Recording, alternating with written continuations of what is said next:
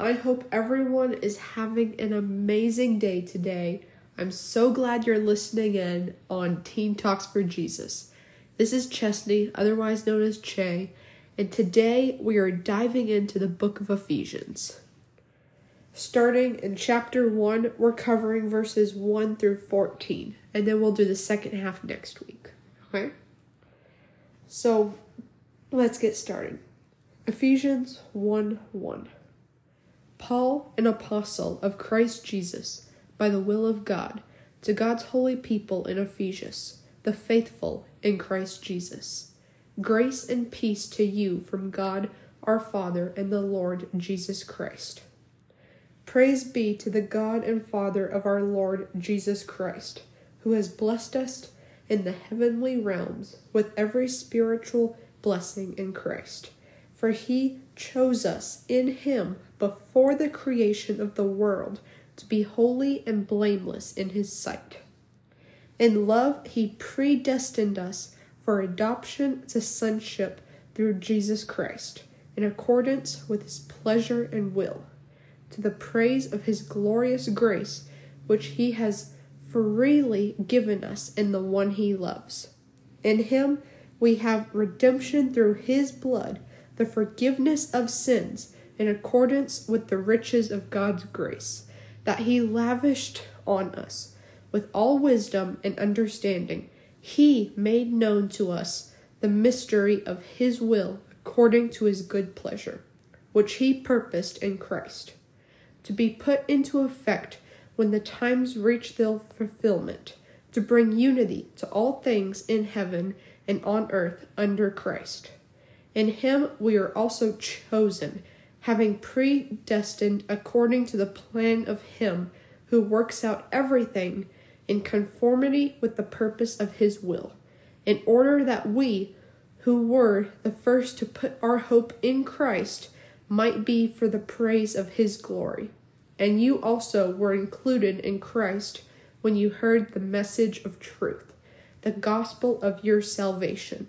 When you believed, you were marked in him with a seal, the promised Holy Spirit, who is a deposit guaranteeing our inheritance until the redemption of those who are God's possession to the praise of his glory.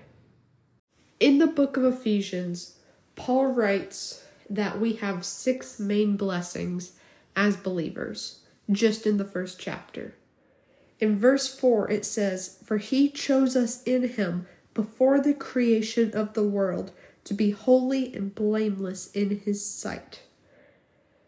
Cross referencing the book of John, chapter 15, verse 16, You did not choose me, but I chose you and appointed you so that you might go and bear fruit, fruit that will last, and so that whatever you ask in my name, the Father will give you. And we are accepted by God. He wants us to live through us. He wants to live through us and by us. And in Romans chapter 15, verse 7, it says, Accept one another, then, just as Christ accepted you, in order to bring praise to God. In this world that we live in, it's easy to become divided from generations, from Gen Z to boomer, man to woman. Just, it's the great divide. But God calls us to accept and love one another just as he first loved us. In verse 7, it says, In him we have redemption through his blood, the forgiveness of sins in accordance with the riches of God's grace. Y'all, he sent Jesus to die on the cross for our sins, so we are redeemed and forgiven. And his word is not a burden, but rather a blessing to show how we need to live a life through him, through Christ, and in our walk with the Lord. So, this leads to the topic of what happens next. How do we live life in a different way? In Galatians 5, verses 16 through 25, it says, So I say, walk by the Spirit, and you will not gratify the desires of the flesh. For the flesh desires what is contrary to the Spirit, and the Spirit what is contrary to the flesh. They are in conflict with each other, so that you are not to do whatever you want. But if you are led by the Spirit, you are not under the law. The acts of the flesh are obvious sexual immorality, impurity, and debauchery, idolatry and witchcraft, hatred, discord, jealousy, fits of rage, selfish ambition, dissensions, factions, and envy, drunkenness, orgies, and the like. I warn you, as I did before, that those who live like this will not inherit the kingdom of God. But the fruit of the Spirit is love, joy, peace, forbearance, kindness, goodness, faithfulness, gentleness, and self control. Against such things there is no law. Those who belong to Christ Jesus have crucified the flesh with its passions and desires. Since we live by the Spirit, let us keep in step with the Spirit. Let us not become conceited, provoking, and envying each other. Verses 16 through 25, y'all. So, we have two different options. We can live by the flesh, or we can live by the power of the Holy Spirit. We have inherited the kingdom of God. So, why would we choose the flesh when we can live through God, when we can walk beside Him and glorify Him? We need to lock in to God in this generation, y'all. We need to lock in. And this brings me to my final point of blessings we have. How do we experience a life to be more like Jesus? Well, it says it in Ephesians. When you believed, you were marked in Him with a seal, the promised Holy Spirit. That's verse 13.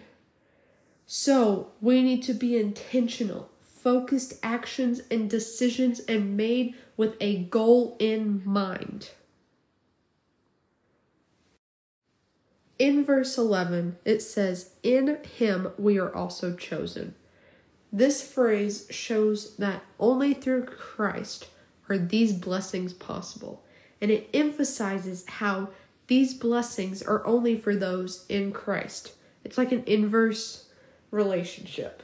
So, the purpose of these blessings is to praise His glory and to renounce His name, and He may receive glory from all of these things that we talked about before, where we were chosen, accepted, redeemed, forgiven, inherited, and sealed with the Holy Spirit. Now, as followers of Christ, this gives us a glimpse into the plan that God has. And guess what? We are part of His plan. We benefit from the blessings we are given through Christ Himself. Yet we don't actually deserve any of His blessings, but they are given by His grace. It is by grace you have been saved. Ephesians 2, verse 5.